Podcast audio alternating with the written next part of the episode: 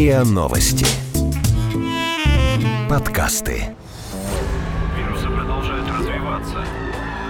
Мы слабиться мы все. Мы все умрем.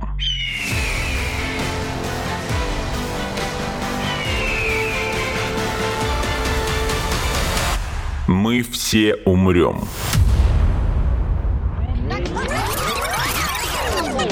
Но это не точно. Здравствуйте. Это подкаст «Мы все умрем, но это не точно», где мы с научной точки зрения рассуждаем о том, что готовит Земле и людям обозримое будущее. Меня зовут Игорь Кривицкий, а в гостях у меня сегодня Илья Лихов, основатель компании NeoSun, которая производит и поставляет в разные страны солнечные батареи. Здравствуйте, Илья Анатольевич. Здравствуйте, Игорь. Илья Анатольевич, я недавно с другом заспорил на одну тему, он прислал мне статью, в которой сравнивалась экологичность производства и эксплуатации автомобилей Tesla и обычных автомобилей дизельных. Угу. То есть, по сути, это был спор новые двигатели, инновационные, зеленые двигатели против старых. И мы с ним долго спорили, а потом я подумал, что вот тут речь в этой статье идет про одну машину, про то, как двигать одну машину. А, в принципе, зеленая энергетика против старой энергетики — это вопрос, он более глобальный, это вопрос о том, как двигать целый мир. Я попробовал поковыряться по этой теме и нашел огромную кучу мифов и противоречий. И раньше я был на твердой позиции о том, что зеленая и новая альтернативная энергетика спасет нас от экономических и экологических кризисов, а теперь я что-то пошатнулся в этой уверенности. Угу. Поэтому я хотел бы сегодня с вами пообсуждать эту тему, поговорить на нее, разобрать какие-то мифы. Я надеюсь, может, вы вернете меня на мои изначальные позиции. Игорь, я постараюсь. На самом деле вы правы, в этой отрасли в России очень много мифов и очень много устаревшей информации, потому что отрасль очень динамично развивается, и то, что было еще там даже 5 лет назад, сегодня уже не так актуально. И поэтому в силу того, что энергетика — это в целом вообще консервативная отрасль, то зачастую отрасль не успевает поспевать за теми новыми технологиями, которые появляются в мире, особенно за последние несколько лет. Поэтому очень много чего изменилось. Например? Например, последние 2 года солнечно-ветровая энергетика уже не является дорогой, и она уже рассматривается не как исключительно по экологическому признаку, а сегодня солнечно-ветровая энергетика — это самые дешевые виды энергии в принципе. Серьезно? Я недавно нашел статью, которая приводила цифры, которые противоречат вашему утверждению. Там рассчитывали стоимость 1 киловатта в час в зависимости от типа электростанции. И согласно цифрам в этой статье получилось, что ТЭЦ, например, угу. практически независимо от того, что в ней сжигают, если это традиционная ТЭЦ. Там 1 киловатт в час стоит от 22 до 35 копеек, в то время как у ветряков стоимость может разниться от 30 до 90 копеек, а у солнечных батарей от 35 до 150 копеек за 1 киловатт в час. Чтобы вы понимали, дорогие слушатели, это примерно полчаса работы чайника. На самом деле мне сложно спорить, потому что я не знаю ни источника статьи, ни там, как посчитаны эти данные. Но я скажу так, что в принципе электроэнергия не стоит 35 копеек, она стоит в рублях. Соответственно, киловатт-час сегодня в России стоит там от 2 до 10 рублей в зависимости от региона. Это, в принципе, для потребителя, неважно, там, розничного либо коммерческого. А если же говорить в целом по там, стоимости электроэнергии, то сегодня на юге Европы средняя стоимость электроэнергии, получаемая от солнечных электростанций, составляет порядка 1,5 рублей. И это намного ниже, чем то, что поставляется через угольные станции, через тепловые станции. Вообще же, в целом, если там опираться на какие-то более, скажем так, возможно, компетентные источники, я сейчас тоже не назову источник, потому что не обладает такой прям информацией при мне. Но, тем не менее, это просто факт, что с 2017 года солнце и ветер самые дешевые виды энергии. Опять же, здесь очень важно рассматривать в том плане, что и солнечно-ветровая энергия имеет только преимущественно капитальные затраты при строительстве. И если там мы сравниваем все-таки не на этапе ввода в эксплуатацию, а на этапе какого-то периода потребления, то есть на всем сроке жизни, то здесь цифры очень сильно разнятся. В России часто принято сравнивать, например, уже существующую генерацию, которая нам досталось со времен Советского Союза, со строительством новых объектов на солнечных электростанциях. Но понятно, когда мы получаем сравнение, с одной стороны, объект, который уже амортизировал, и который, получается, просто генерирует электроэнергию от сжигания угля, то есть, получается, мы имеем только операционные расходы, и сравним это с новой генерацией, где необходимо сначала построить, то есть понести капитальные затраты, и мы сравним это на промежутке, например, 1-3 года, то, конечно, будет сравнение не в пользу того источника, который только расходует, скажем так, уголь. Но если мы сравним это на каком-то более долгом сроке, а еще учтем при этом капитальные затраты на строительство, но строительство там атомной или какой-то типовой электростанции, речь идет про миллиарды. А солнечные электростанции сегодня даже по капитальным затратам часто стоят дешевле, чем тепловые, там, угольные либо атомные станции. Если же мы к этому добавим еще и операционные расходы, которые в случае с ВИА, в принципе, стремятся к нулю. ВИА – это, извините, расширение. Это возобновляемые источники энергии. Ага. То есть я говорю про, ну, в первую очередь, про солнце и ветер. В таких источниках энергии операционные расходы сводятся, как правило, к оплате труда охранника и кормлению его собаки. Поэтому, как таковых... Вы хотите сказать, что нету эксплуатационных издержек? Да, практически нету. А как же? Ну, ветряки требуют регулярного ремонта, там куча движущихся деталей, а солнечные панели же, ну, как минимум протирать там надо или... С ветряками я согласен, с солнечной электроэнергетикой все зависит от региона. То есть в большинстве случаев солнечные электростанции не требуют какого-либо обслуживания. А за исключением регионов, например, там Ближнего Востока, где достаточно пыльно, и, соответственно, их желательно 1-2 раза в год чистить. Но этот сервис оказывают специальные компании, это стоит недорого, и в целом это не сильно отражается на, собственно говоря, инвестиционной привлекательности. Я думаю, что будет правильно в целом сравнивать, даже не просто говорить о том, что дороже, что дешевле, а любой проект в области энергетики – это, в первую очередь, инвестиционный проект. И когда люди строят, инвесторы строят какую-то электростанцию, они, в первую очередь, исходят из того, что они хотят с этого заработать. Если мы сравниваем именно возврат инвестиций с электростанции солнечной или ветровой, то этот возврат инвестиций будет в разы более быстрый и экономически более эффективный, чем если мы там вкладываем деньги, например, в строительство атомной электростанции. Мы все умрем.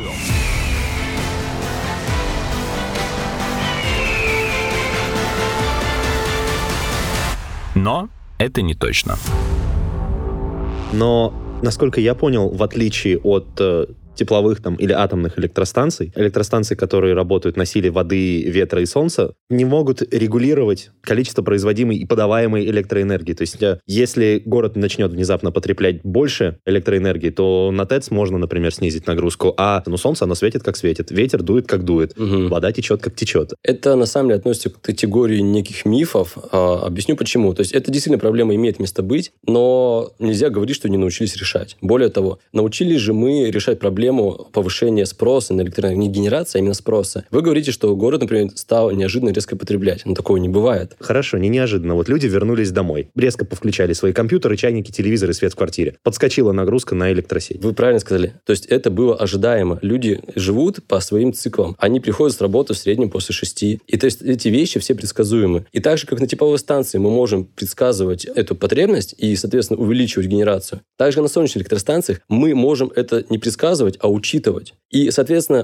понимая, что у нас пики генерации солнца приходятся на дневное потребление, мы можем в эти моменты снижать генерацию уже угольную и тем самым перераспределять генерацию на солнечную. Но это, на самом деле, получается, относится к вопросу именно управления спросом и потреблением. И такие системы есть, это цифровые системы. В России сейчас много говорят об их внедрении. Но в Европе давно научились эти вопросы решать. И, то есть, это вопрос, скорее, управления и диспетчеризации энергоснабжения. Это первый пункт. Второй пункт, на самом деле, который позволяет, в принципе, энергосистему изменить и превратить ее еще более предсказуемо. Это использование накопителей энергии. И, на самом деле, сегодня, почему происходит резкий прорыв в возобновляемых источниках энергии, на самом деле, я считаю, что он произошел не тогда, когда солнечные электростанции стали дешевые, а тогда, когда дешевыми стали именно накопители энергии. То есть аккумуляторы.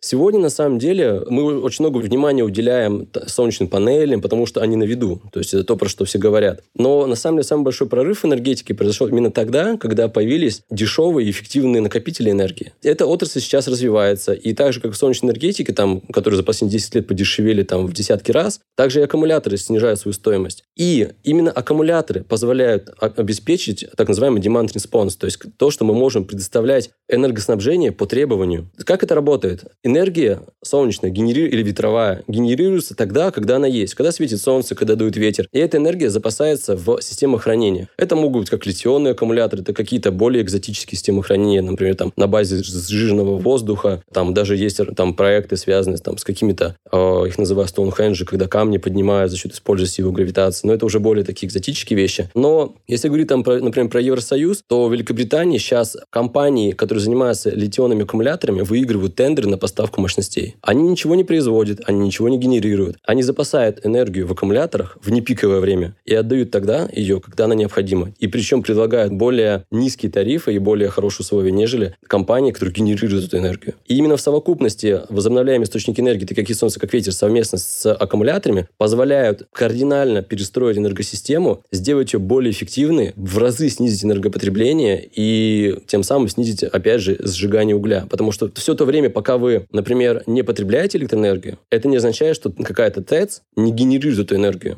ТЭЦ поставляет мощность, она постоянно в постоянном режиме генерирует электроэнергию, даже независимо от того, потребляет или нет. А аккумулятор же позволяет давать столько, сколько вам конкретно сейчас нужно. Но это же все равно не панацея, потому что у аккумуляторов есть какой-то лимит объема, который они могут запасти. Конечно. Ну вот, а, допустим, был штиль или было пасмурно в течение нескольких дней подряд, а это как бы погода, она малопредсказуемая и тем более нерегулируемая. И исчерпались аккумуляторы, допустим. Вот именно поэтому, на самом деле, я рекомендую подходить к возобновляемой энергетике и в целом к перестройке энергетики на какое-то инновационное направление не как из крайности в крайность. То есть мы либо за белых, либо мы за красных. То есть мы... Я не говорю о том, что нужно там массово переходить на то, что все, мы закрываем ТЭЦ и строим солнце. Безусловно, это все должно быть работать в совокупности. Сегодня Европа развивает огромным количеством возобновляемые источники энергии и при этом повышает потребление газа. Почему они это делают? Потому что они используют солнце и ветер как основную генерацию, а газ им необходим как раз-таки для тех самых маневровых мощностей. То, что вы сейчас говорите, это те моменты, когда штиль... Или на случай аварии. Или на случай аварии. То есть вот эти вот колебания мощностей, какие-то небольшие вот эти флуктуации сглаживаются за счет аккумуляторов. Но аккумуляторы позволяют, грубо говоря, на них жить там несколько часов, там 3-4 часа. И если вдруг система понимает то, что начался штиль и аккумуляторов у нас в резерве там на 4 часа, уже начинают подключаться там какие-то газовые генерации. И таким образом эта система работает сбалансированно и энергоэффективно. Сейчас в мире идет огромный тренд именно на энергоэффективность. Потому что там, я могу ошибаться в цифрах,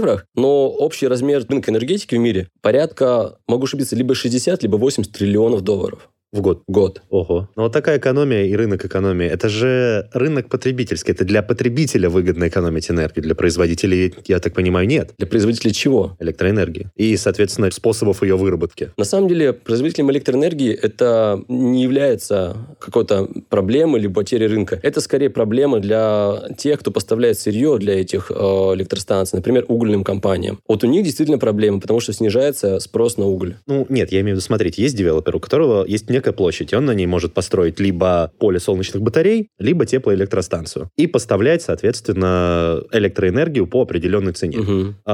Если мы выяснили, что электроэнергия от теплоэлектростанции дороже, так не выгоднее ли ему построить теплоэлектростанцию и поставлять электроэнергию по большей цене, быстрее выйти на окупаемость и так далее? Смотрите, это бизнес. Он вот работает именно не так. Производителю электроэнергии, ему на самом деле без разницы, что продавать. Более того, я скажу, что, знаете, кто является основным инвестором сегодня в возобновляемые источники энергии, например, Великобритании. Ну-ка. British Petroleum и Shell. Почему? Потому что... Это парадокс. Да, объясни почему. Потому что эти компании, они чем занимаются? Они торгуют энергоносителями. Энергоноситель может быть в виде бензина, в виде дизеля, в виде энергии, запасенной в аккумуляторы. Конкретно для British Petroleum неважно, чем конкретно торговать. Им важно понимать, что будет через 15 лет и как-то прогнозировать свой бизнес. А если там через 15 лет потребуется сменить свои бензоколонки на станции зарядки электромобилей, хорошо. Главное, чтобы мы понимали и могли через 15 лет к этому подготовиться и прийти. И сегодня они сами лоббируют то, чтобы там парламент Великобритании принял законы, и, собственно говоря, он это и сделал, которые там, по-моему, либо с 25-го, либо с 30-го года, тоже могу ошибиться, запрещают, в принципе,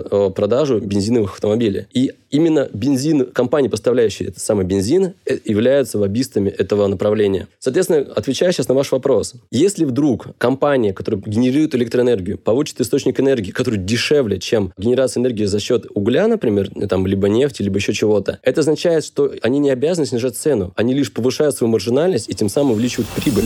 Мы все умрем.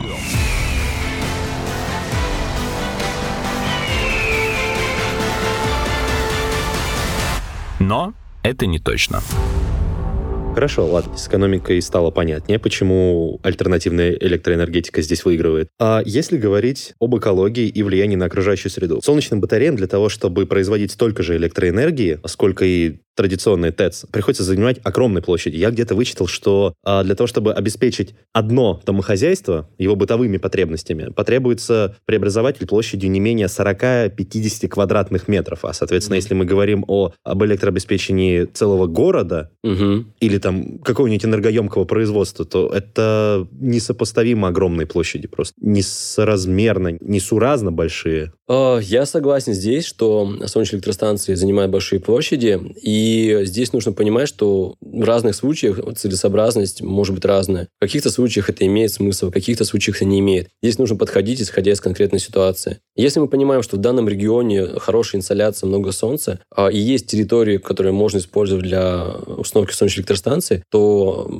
это будет хорошим решением использовать их. Ведь когда принимается решение строить, например, ГЭС, занимать огромные территории, либо строить уже тепловую станцию, либо атомную, также учитываются особенности рельефа, климата и другие. Поэтому в разных ситуациях по-разному. Поэтому, если мы говорим про какие-то северные регионы, например, Санкт-Петербург, понятно, что там нет смысла этого делать. А если мы говорим про какие-то южные регионы или, например, Дальний Восток, например, Тыва, где много солнца, огромные территории, или Республика Алтай, то здесь не будет никаких сложностей в установке больших площадей, которые обеспечат при этом население небольшого поселка с энергией. То же самое по поводу предприятий. У многих предприятий, если мы не говорим про многоквартирные дома, а именно производственные предприятия, либо склады, либо торговые центры, у них соотношение площади, допустим, тоже кровли к отношению количества людей и энергопотреблению таково, что в среднем обычный складской комплекс может сам обеспечивать себя за счет солнечной панели, установленных у него на крыше. При этом эти крыши сегодня никак не используются. И сегодня, если посмотреть наши проекты, например, в России, основными нашими заказчиками выступают как раз-таки владельцы складских комплексов, торговых центров, каких-то небольших гостиниц, которые позволяют за счет своей кровли...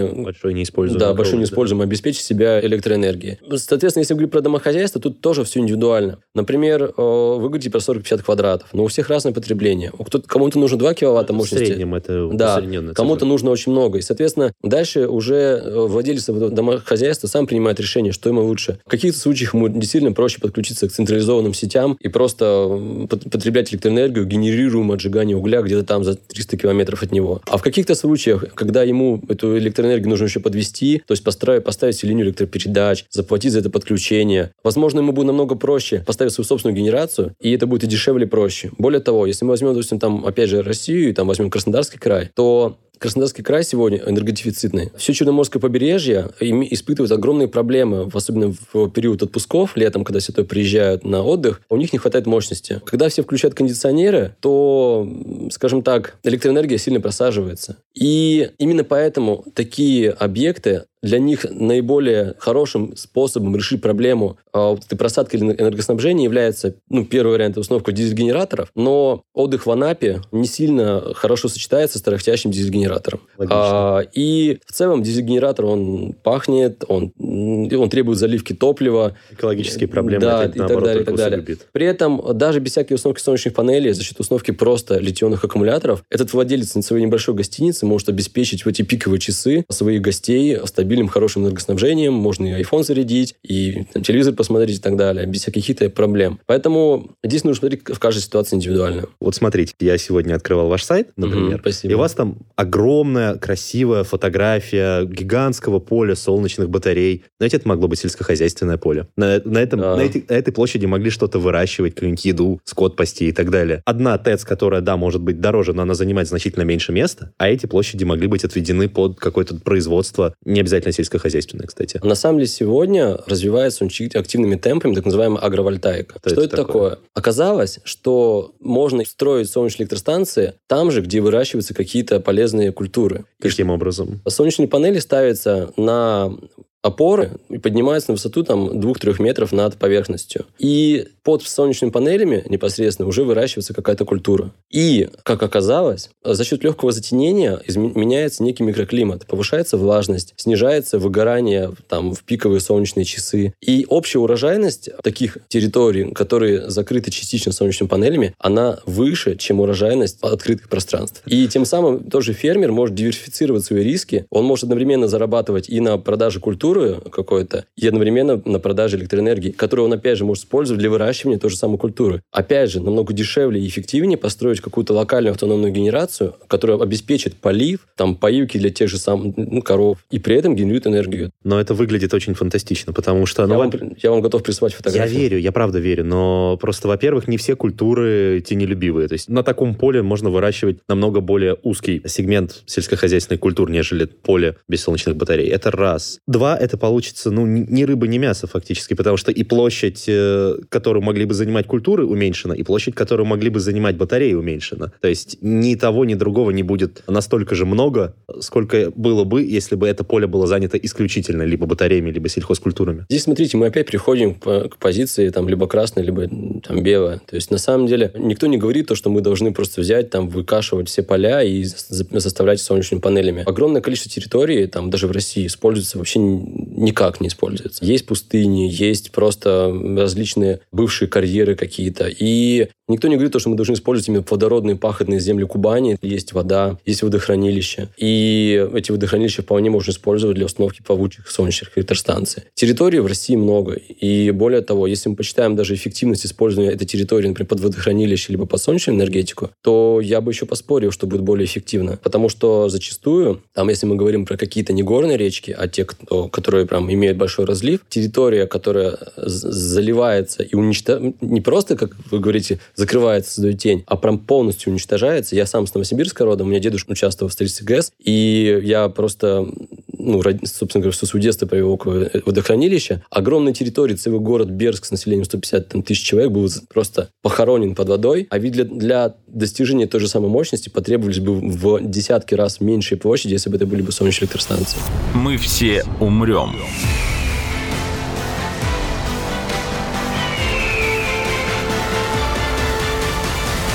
Но это не точно.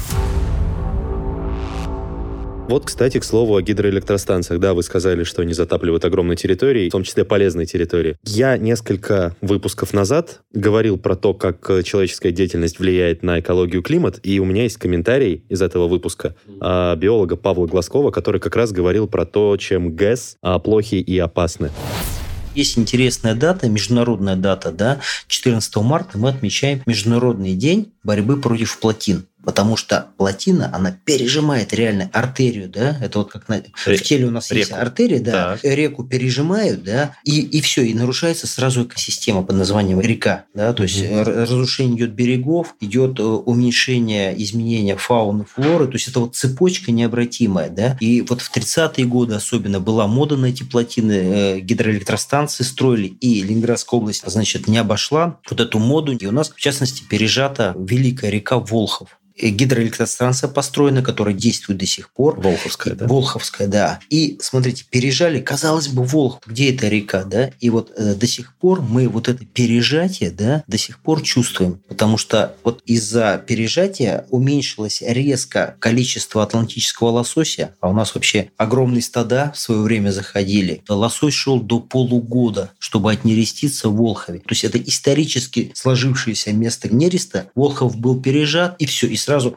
численность начала снижаться резко. И второй пример, да, яркий, я считаю, и он, кстати, очень печальный, что у нас в Неве раньше водился осетр. Мало кто об этом знает. И последний был пойман в 30-е годы. И вот опять же причина была это пережатие строительства плотины на Волхове. Мало того, что из-за строительства ГЭС заливаются земли, которые могли быть использованы под пахоту или под строительство, так еще и резко и в негативную сторону в основном меняется местная флора и фауна. Разве стоят эти разрушения того, чтобы производить самую дешевую электроэнергию? Мое личное мнение по поводу гидроэнергетики крайне негативная. И на самом деле я считаю, что это, по-моему, даже наносит больше экологический урон, там, чем тепловые станции. И при наличии выбора, конечно, я бы все-таки дал бы выбор в пользу других способов генерации на базе солнца и ветра. Но если там рассмотреть там наши реалии сегодняшние, мы живем в обществе потребления. И сегодняшняя энергетика, экономика устроена так, что нам необходимы стабильные, надежные источники энергии. И получилось так, что именно гидроэнергетика является одним из наиболее стабильных способов генерации, которые можно регулировать и оперативно обеспечивать те самые регуляции подачи мощности. Поэтому я думаю, что в ближайшей перспективе, к сожалению, мы не сможем отказаться от использования гидроэлектростанции. Но, опять же, повторюсь, мое личное мнение, что это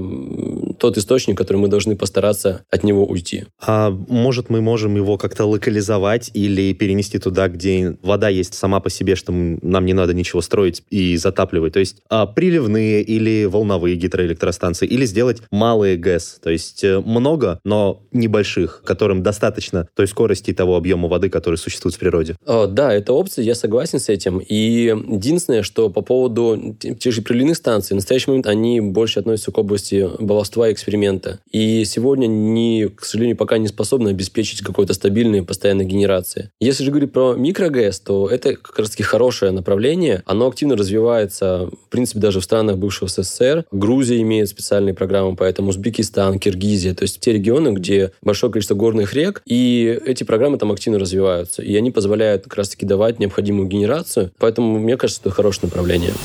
Мы все умрем.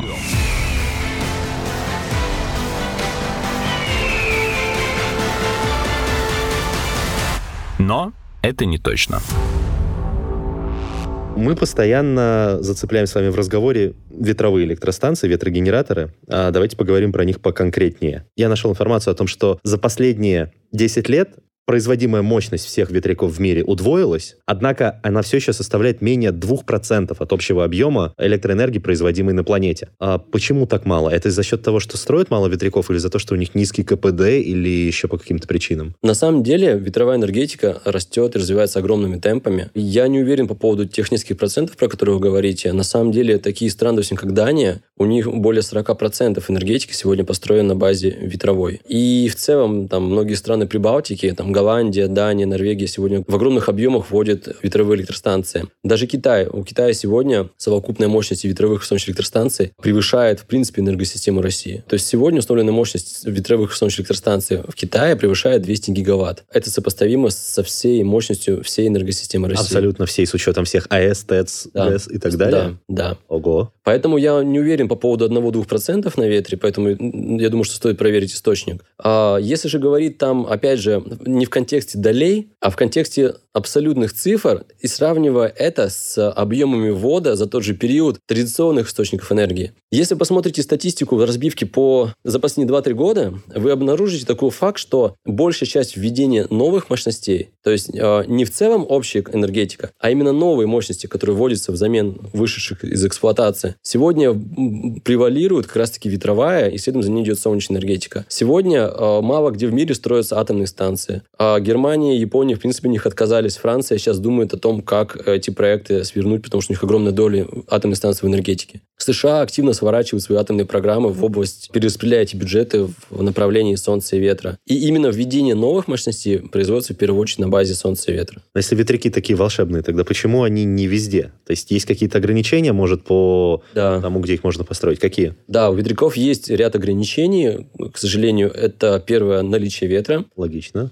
И если мы посмотрим карту ветров, то, к сожалению, в России таких регионов очень мало. Что это? Это прибрежные зоны, это степи? Это именно прибрежные зоны и степи. Степи в меньшей степени. Для эффективной работы ветряка необходима среднегодовая скорость ветра минимум 6 метров в секунду, а лучше 8-10. Таких регионов в России всего 3. Это Новороссийск, это Мурманск, и это Дальний Восток, это Хабаровск, Владивосток, то есть эти регионы. Во всех остальных регионах России, к сожалению, ветра недостаточно, чтобы они имели экономическую целесообразность. А в Европе, если посмотреть, то большинство ветряков вводится. Это север Великобритании, то есть Северное море, это Балтика, Дания, там, Норвегия, Голландия и так далее. Это все прибрежные зоны. И именно в прибрежных зонах ветряки имеют наибольшую свою эффективность. Но я лично видел в Германии и в Австрии ветряки, построенные в долинах, горных. Да, это тоже хорошо работает. Просто чуть с меньшей эффективностью, чем, например, в море. А офшорные ветряные станции сейчас показывают наибольшую эффективность. Получается, станции установлены уже на материке. Они также могут быть эффективны, там, в случае, если установлены в каких-то ветровых трубах или еще где-то. И они могут, или на возвышенности, они могут тоже давать хорошую генерацию. Я сам тоже много видел в Германии и в Австрии. То есть они хорошо работают. Но именно наибольший эффект они достигают именно там, где есть открытые пространства. То есть это прибрежные зоны. Ну, то есть все равно при всем желании, получается, невозможно перейти полностью на ветровую электроэнергию, если у тебя не крошечная страна, которая имеет большую прибрежную зону или большие какие-то вот такие ровные, гладкие просторы. Вы правы. Ветряки в любом случае нуждаются в какой-то гибридной системе, которая диверсифицирована, то есть которая имеет какие-то другие источники генерации. Это может быть, конечно, и солнце, либо дизельная генерация, либо газотурбинная генерация, если мы говорим про какие-то маленькие регионы. Но ветряки, к сожалению, они менее прогнозируемы, чем та же солнечная энергетика, потому что если солнце хотя бы каждый день встает, и мы так или иначе можем с точностью какой-то это прогнозировать, то наличие... Более-менее, да. Если солнце вдруг не встанет, то это уже мы будем меньше всего думать про... Альтернативную энергетику. Вот. А что касается ветра, то здесь это чуть менее предсказуемо, и, к сожалению, в Европе бывают случаи сейчас, когда ветра либо слишком много, либо, наоборот, недостаточно. И вот именно для таких систем необходимы системы либо накопления энергии, либо какие-то маневровые мощности на базе газовых электростанций. Если резюмировать, я так понял из нашего разговора, что альтернативная энергетика может снизить нагрузку на экономику и экологию, которая сегодня происходит из-за того, что мы производим и потребляем очень большое количество электроэнергии. Однако не сможет стать панацеей и решить все проблемы, потому что ее использовать надо будет только в совокупности и в паре с более традиционными, но, к сожалению, менее экологически чистыми и экономически выгодными источниками электроэнергии. Да, вы все верно резюмировали. То есть в обозримом будущем, на горизонте 30-40 лет, мы не сможем перейти полностью на возобновляемые источники энергии. А мы не сможем отказаться от использования традиционных источников энергии. И солнце и ветер лишь позволяют, первое, сделать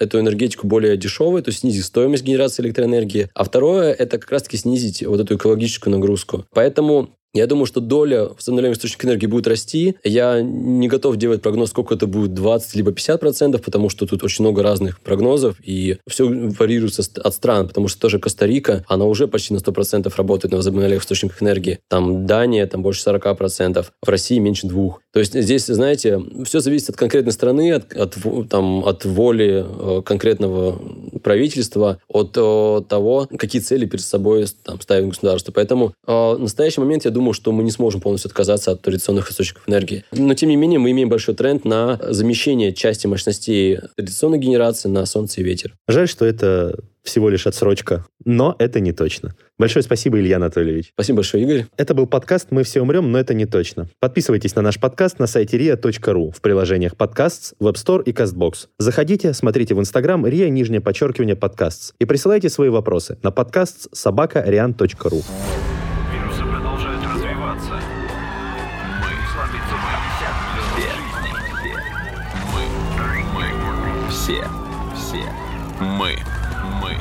Все умрем.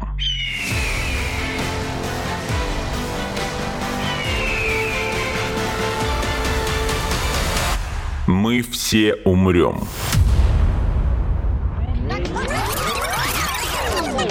Но это не точно.